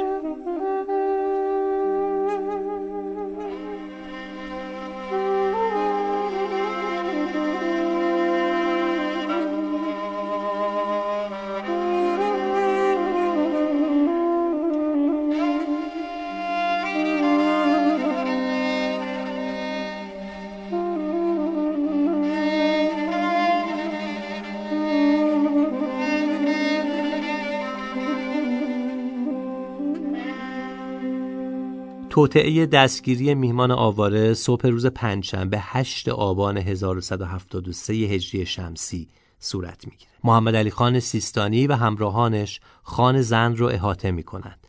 شست لطفعلی خان خبردار میشه. شمشیرش رو بیرون میاره و حلقه اطرافش رو میشکافه. چند نفری رو زخمی می‌کنه و به سراغ اسبش میره. زمانی که روی اسبه یک سوار دیگه تعقیبش می‌کنه. اول با ضربه های شمشیر پاهای قران اسب با شکوه لطفعلی خان رو قطع می‌کنه و بعد با دو ضربه شمشیر یکی بر سر و یکی بر دست راست از پادرش میاره بدن نیمه جون لطفعلی خان روی زمین میفته اما جون نمیده. که ای کاش ای کاش همون موقع جون داده. ای داد و بیداد. سوار و اسب و بارون تار لیلی.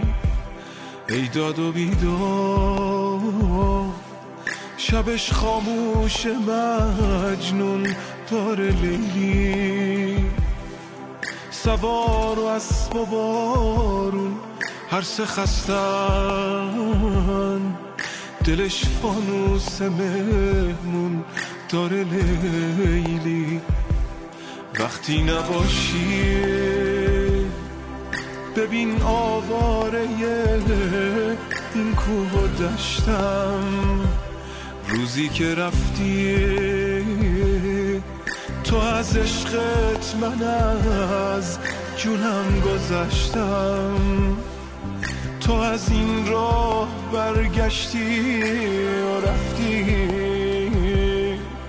من از راهی که رفتم برنگشتم. دلم گرفته دنیا دو روزه قدم باید به پای خیلی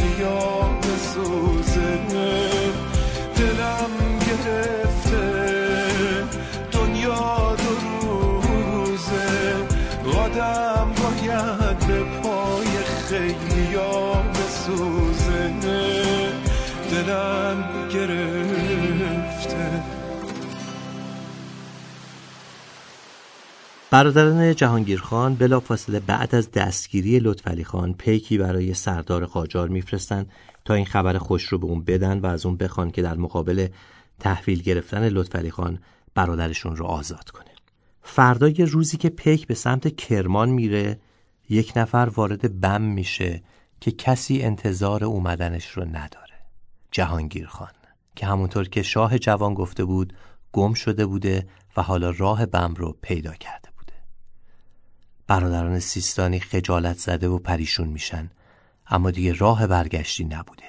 پیک به کرمان رسیده بوده و خاجه تاجدار دیگه همه چیز رو می‌دونسته و چه کسی جرأت داشته به آقا محمد خان نه بگه.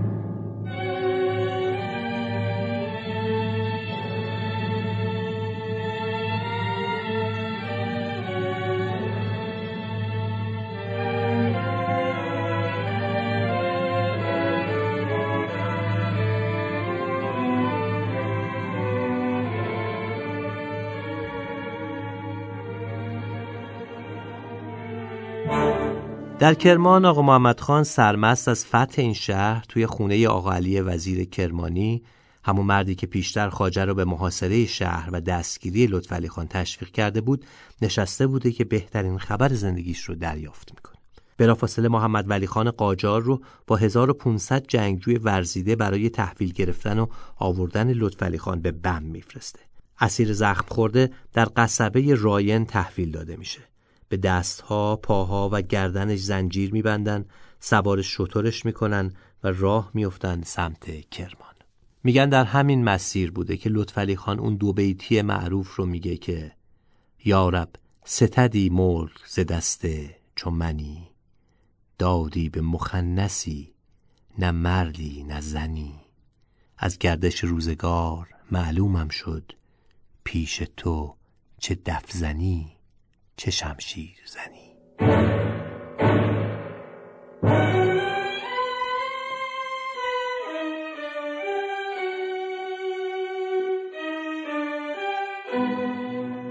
صحنه رویارویی دلاور زند و خاجه قاجار باید صحنه دراماتیک خاصی بوده باشه. از اون صحنه ها که می‌تونه دستمایه خلق آثار نمایشی زیادی قرار بگیره. میشه حال هر دو نفر رو فهمید. یکی سرخورده و پریشون و دیگری سرمست از پیروزی و در آستانه انتقام. بیاین صحنه این رویارویی رو به نقل از کتاب خاجه تاجدار نوشته ژانگوره فرانسوی و ترجمه زبیح الله منصوری بشنویم. اگرچه کتابهایی که مرحوم منصوری ترجمه می‌کرد به رغم شیرینی و روونی پر از داستان پردازی هایی که بخشیش هم مربوط به تخیل مترجم میشه. اما صحنه ای که الان نقل میشه تا حد زیادی در اغلب منابع اومده. این بخش رو با صدای بازیگر جوان محمد رضا قفاری بشنویم.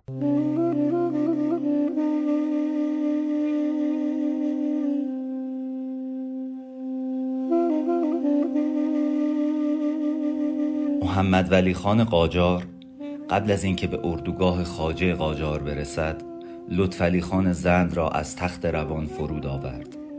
به علت زخمهای زیاد و ضعف و بیحالی ناشی از خونریزی لطفعلی خان قادر به سوار شدن بر اسب نبود.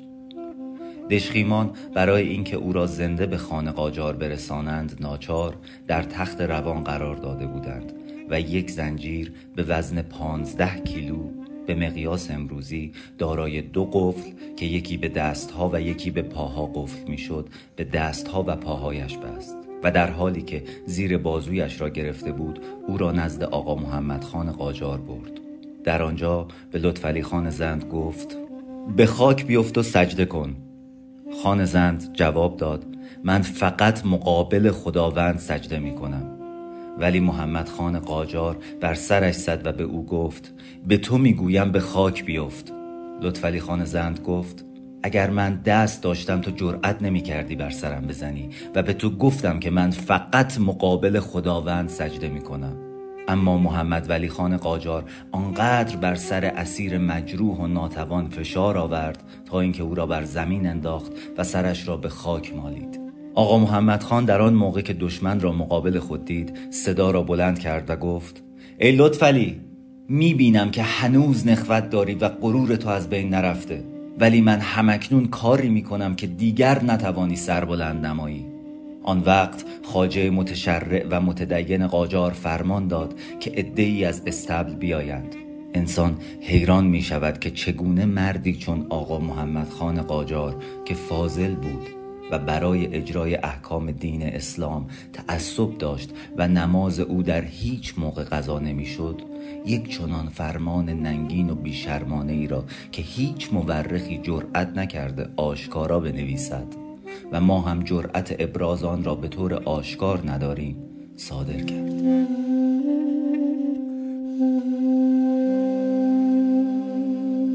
اون فرمان شرماوری که نویسنده دربارش صحبت می‌کنه اینه که نقل شده.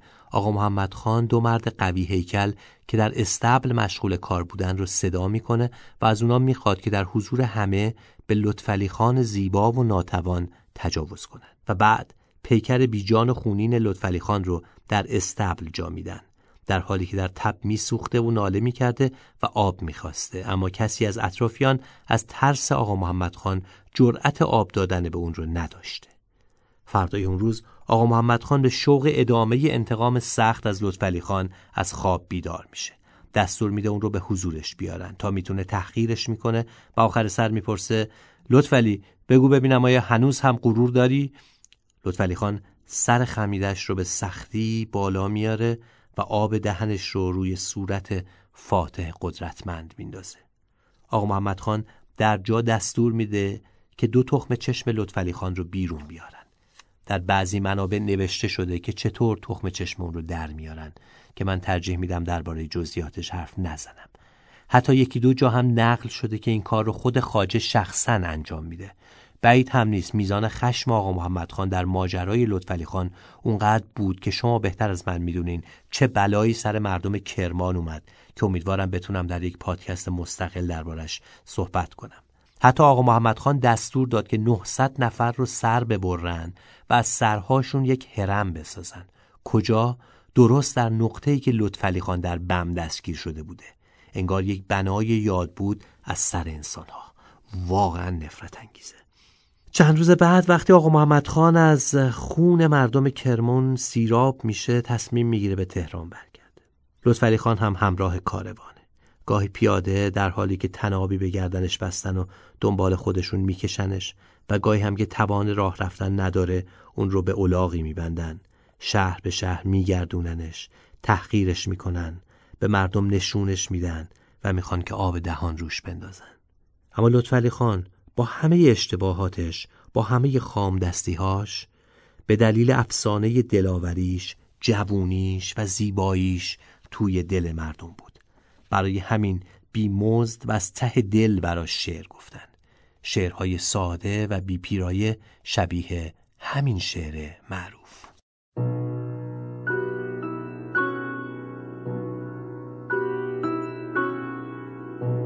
بازم صدای نی میاد آواز پی در پی میاد. بالای بان اندران قشون اومد مازندران.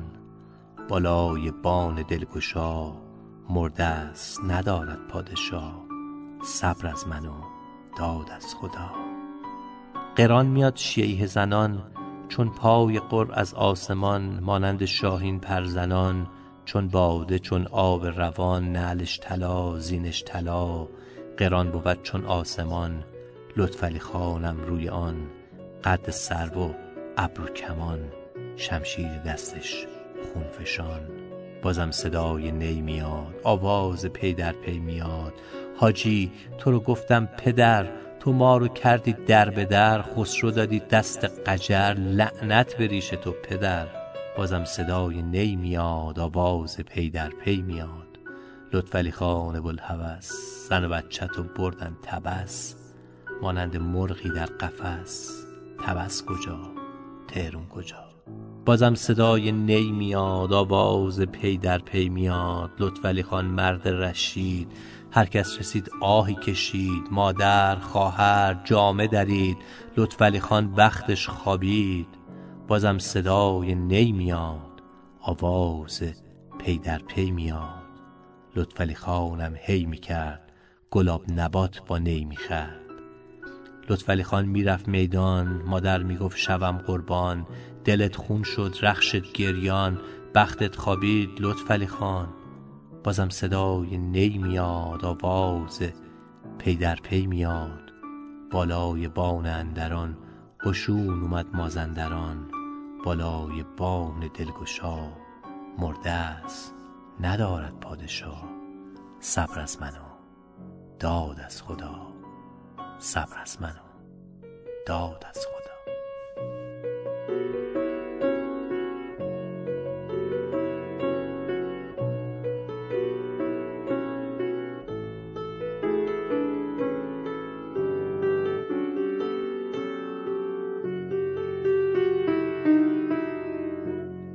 لطفعلی خان با حالی زار و نزار به تهران می‌رسه و اون رو در جایی محبوس می‌کنن. مقرر می‌کنن که فقط بهش آب و کمی نان بدن.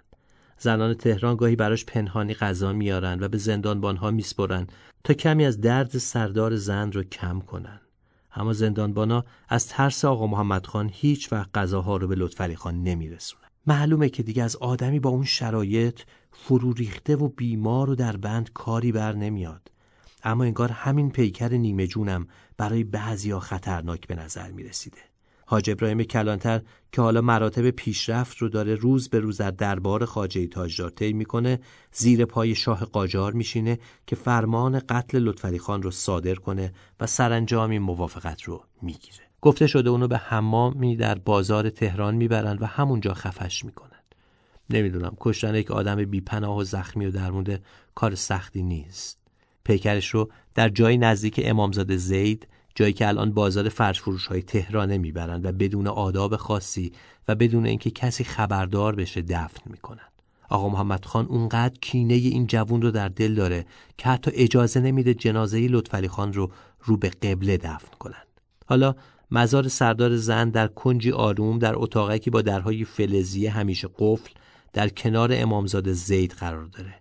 گاهی وقتها انبار فرشهای امامزاده میشه گاهی سنگهای شکسته رو اونجا نگهداری می‌کنن و کمتر تهرانی می‌دونه که اونجا قبر یکی از بزرگترین جنگجویان تاریخ ایرانه که با آقا محمد خان قاجار نگفت آقا محمد خان سلام. آقا محمد خان سلام. من لطفلی خان شما من لطفلی خان شما. آقا محمد خان سلام. آقا محمد خان سلام. من لطفلی خان شما من لطفلی خان شما. محمد خان سلام. آقای دور از اتهام پشت تو دنبال خودم. شاهی شما و من غلام. آقا محمد خان سلام. آقا محمد خان سلام. حرف از من آسون می‌کشی. دنیامو به خون می‌کشی ما غربتی یارو واسه اینه به تهرون می‌کشی. آقا محمد خان سلام. من لطفلی خان شما. من حاکم شیرازیم بازم به سلابم بکشون من به مرگم راضیم.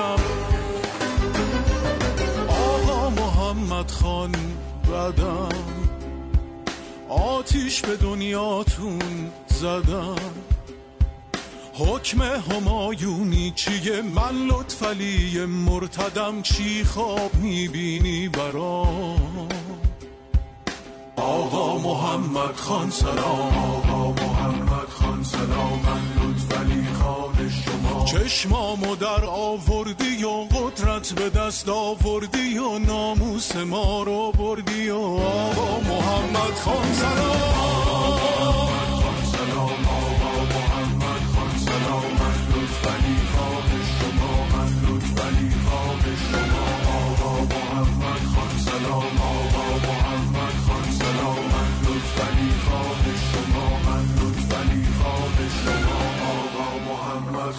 سلام آقا محمد خان سلام. آقا محمد خان شما آقا محمد خان خدا. آقا محمد خان کجا؟ آقا محمد خان چرا؟ آقا محمد خان سلام. آقا محمد خان سلام. تو خاجه این سرزمین. من خاک پای تو همین کار دنیا رو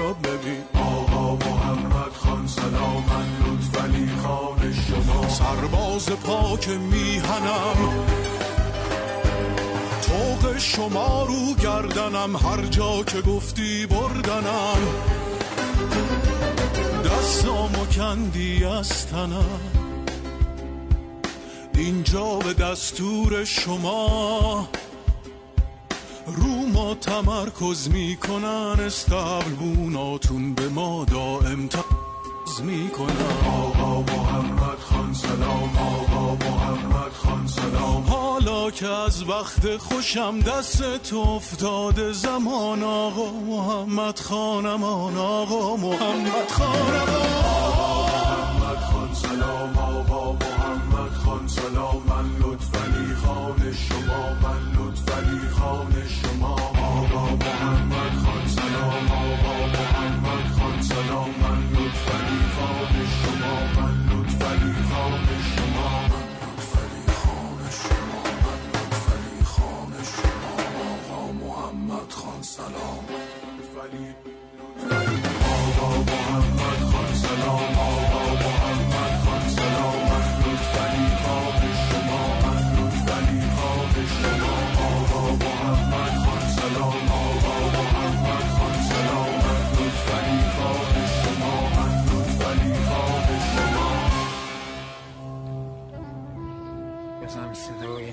میاد آواز پی در پی میاد. لطفالی خانم کی میاد؟ لطفالی خانم کی؟ ترانه که شنیدید رو فرزاد فتاحی بر روی شعری از روزبه بمانی خونده. از روزبه خواستم تا برام توضیح بده که داستان تولد این ترانه چی بوده و چرا به سراغ موضوع کمتر پرداخته شده ای مثل لطفعلی خان رفته. روزبه بمانی.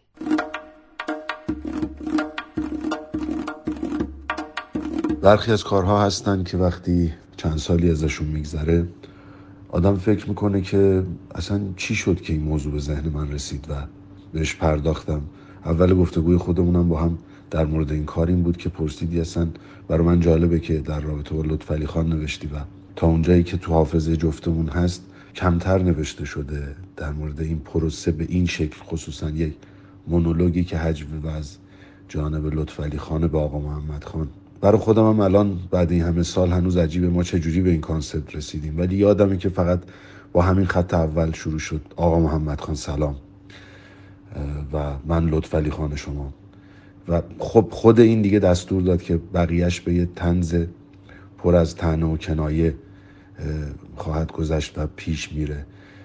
نکته بعدش این که من و فرزاد این کار رو در واقع ملودی و شعر رو رج به رج با هم جلو بردیم و حالا بعدا فرزاد نشست و تنظیم رو کامل کرد که به نظر من تنظیم بسیار بسیار هم نو هم جسورانه تلفیق در واقع ستار و یه جایی که کار کاملا تنظیمش راک میشه و اون در واقع عربده و نعره های اعتراضی رو هم درش می‌بینیم. فکر می‌کنم جای این دستکارها همیشه در موسیقی ما کم بوده و شاید یکی از چیزهایی که من همیشه در نوشتنم نه تنها در مورد این کار خیلی وام گرفتم از اون فضا فضای تئاتر و خصوصا نمایشنامه هایی بوده که خوندم. به خیلی از دوستامم همیشه این توصیه رو داشتم که برید نمایشنامه خوب بخونید تئاتر خوب ببینید اون رو بیارید تو ترانه ازش استفاده کنید. این به هیچ وجه من الوجود سرقت نیست. یعنی وام گرفتن از آثار بزرگ دنیاست. در مورد همین کارم شاید پیش زمینه ای تو ذهن من بود از شکار روباه دکتر رفیعی که به نظرم بهترین کارشون بود در اون چنگانه ای که ساختن در مورد مقطع قاجار. شاید یه چیزی که البته الان به این ترانه که من نوشتم اون هیچ ارتباطی نداره فقط شکلگیری قدرت آقا محمد خان هست. ولی فکر می‌کنم فضاهای حجم فضاهایی که به این شکل بار اجتماعی داشته باشه و بتونه حرف بزنه بتونه نقد کنه جاش بسیار در ترانه ما خالیه. و من بخش مهمیش رو هم در مسئله ممیزی نمی‌بینم. بخش مهمیش رو در این می‌بینم که به قول خیلی از تهیه کننده ها چون چنین کارهایی سالن پرکن نیست و بفروش نیست تولید هم نمیشه. نکته خیلی مهمترش اینه که فکر می‌کنم در مورد خیلی از خواننده های ما اصلا دغدغه اجتماعی وجود نداره که بخواد مطرح بشه. این کار به هر روی یکی از کارهایی که من توی کارنامه کاری خودم بسیار دوستش دارم و هم از بود اجرا ساخت و خود ترانه فکر می‌کنم حرکاتی توش انجام شده که خوشحالم الان که تو بهش پرداختی چون جزو کارهایی بود که به خاطر جنس پخش شدنش و خیلی از مسائل دیگه خب اونطور که باید روش مانو نشد وگرنه می‌تونست خیلی خیلی بیشتر هم تاثیرگذار باشه هم شنونده بیشتری داشته باشه. امیدوارم که یه روزی دغدغه اصلا جامعه هنری ما نقد و پرداختن به خیلی از مسائل روز مملکتمون باشه با زبان موسیقی و با زبان هنر که فکر می‌کنم برنده ترین و تاثیرگذارترین زبان نقد.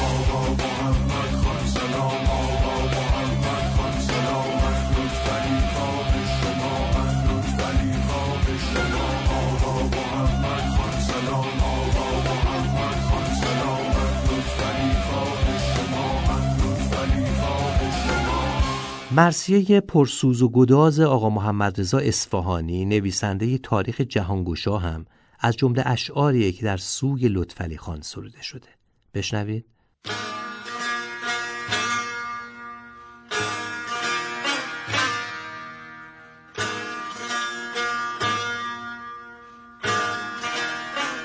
چراغ کیان کشته ای کاش من به مرگش چراغ سخن.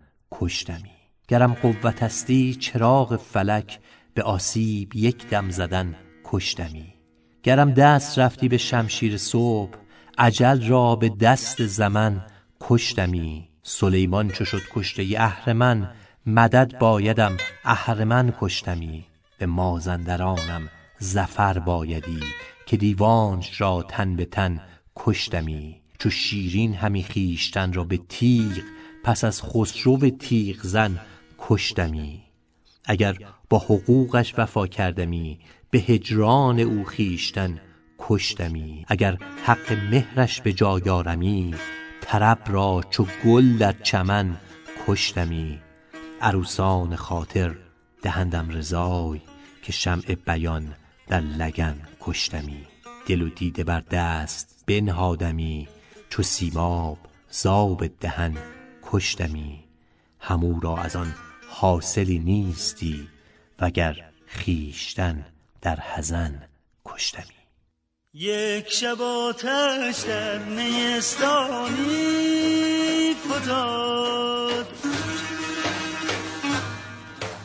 یک شب آتش در نیستانی فتاد. سوخت چون اشکی که بر جانی فتاد سوخت چون اشکی که بر جانی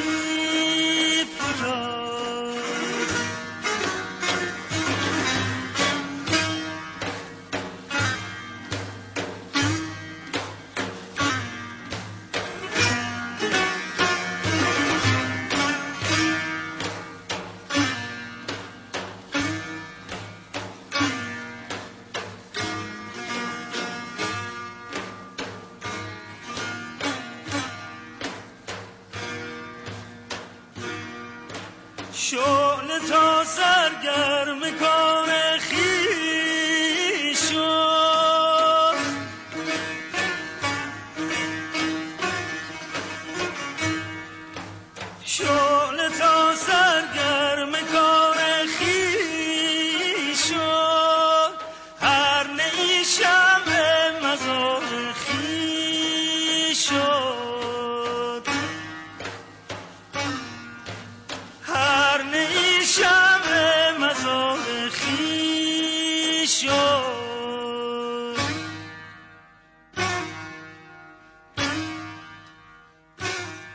محمد سلمانی شاعر شعری درباره ایران داره که در انتهاش اشاره‌ای هم به لطفعلی خان زند می‌کنه.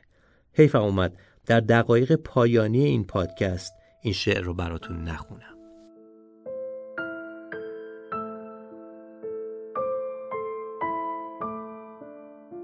وطنم شوکت و شکوه تو را کوههای بلند کافی نیست.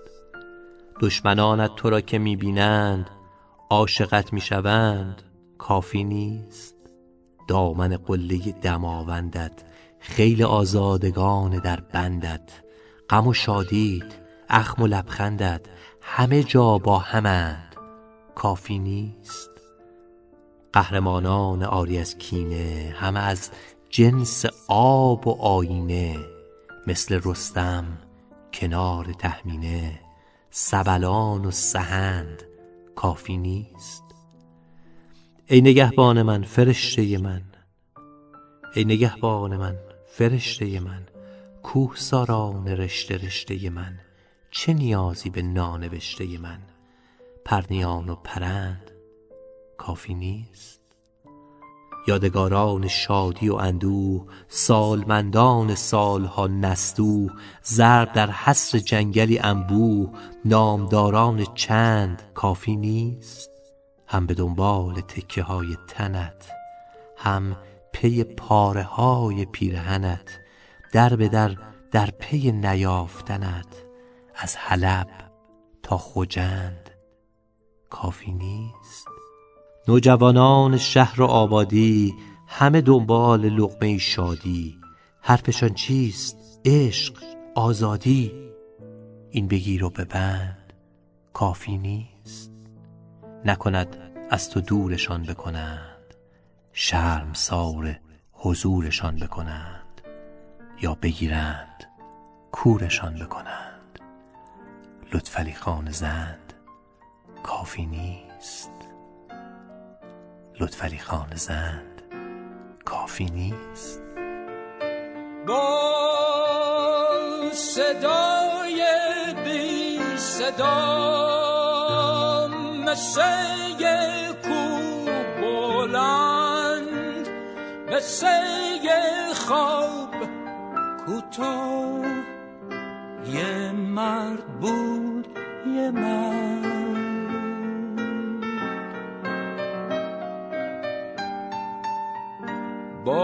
دستای فقیر با چشمای محروم با پاهای خسته. یه مرد بود یه مرد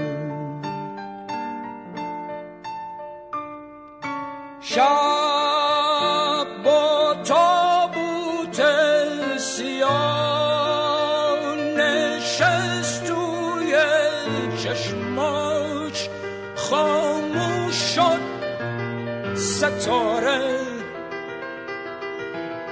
افتاد روی خاک.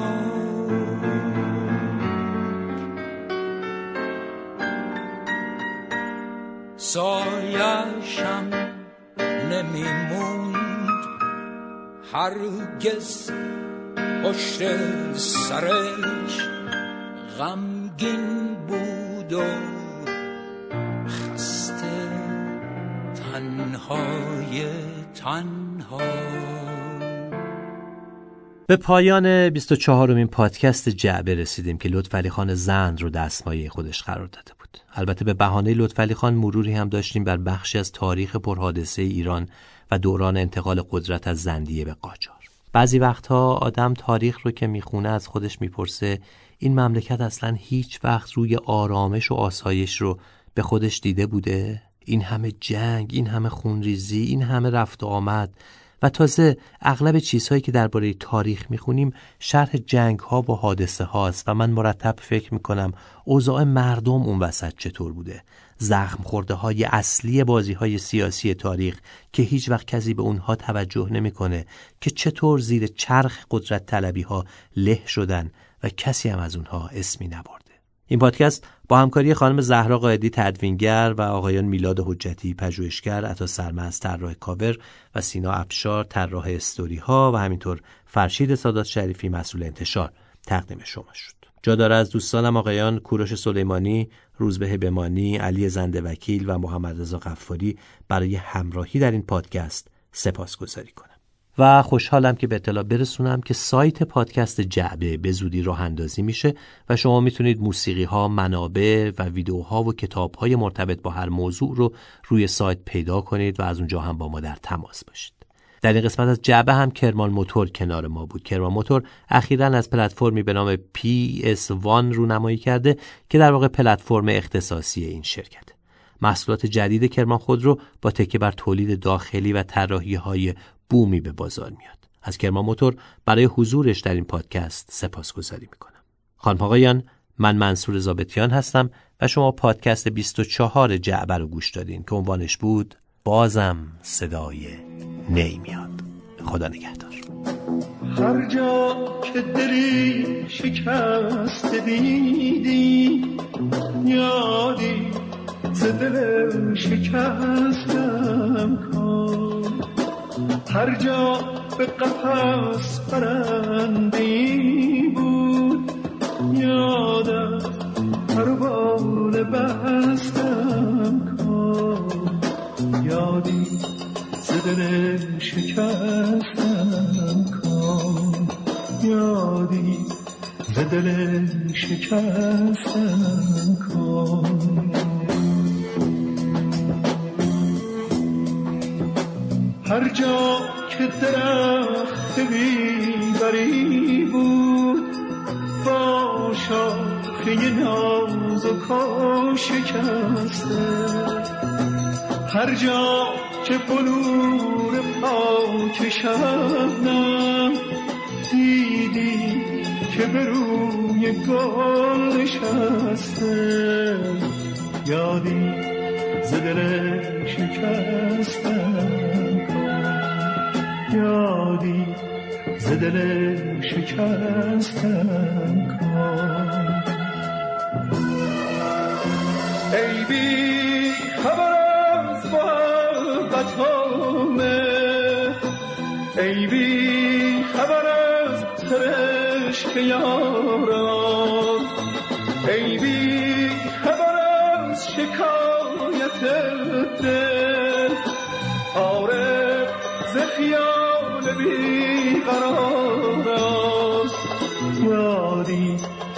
دل شکستم. یادی ز دل شکستم.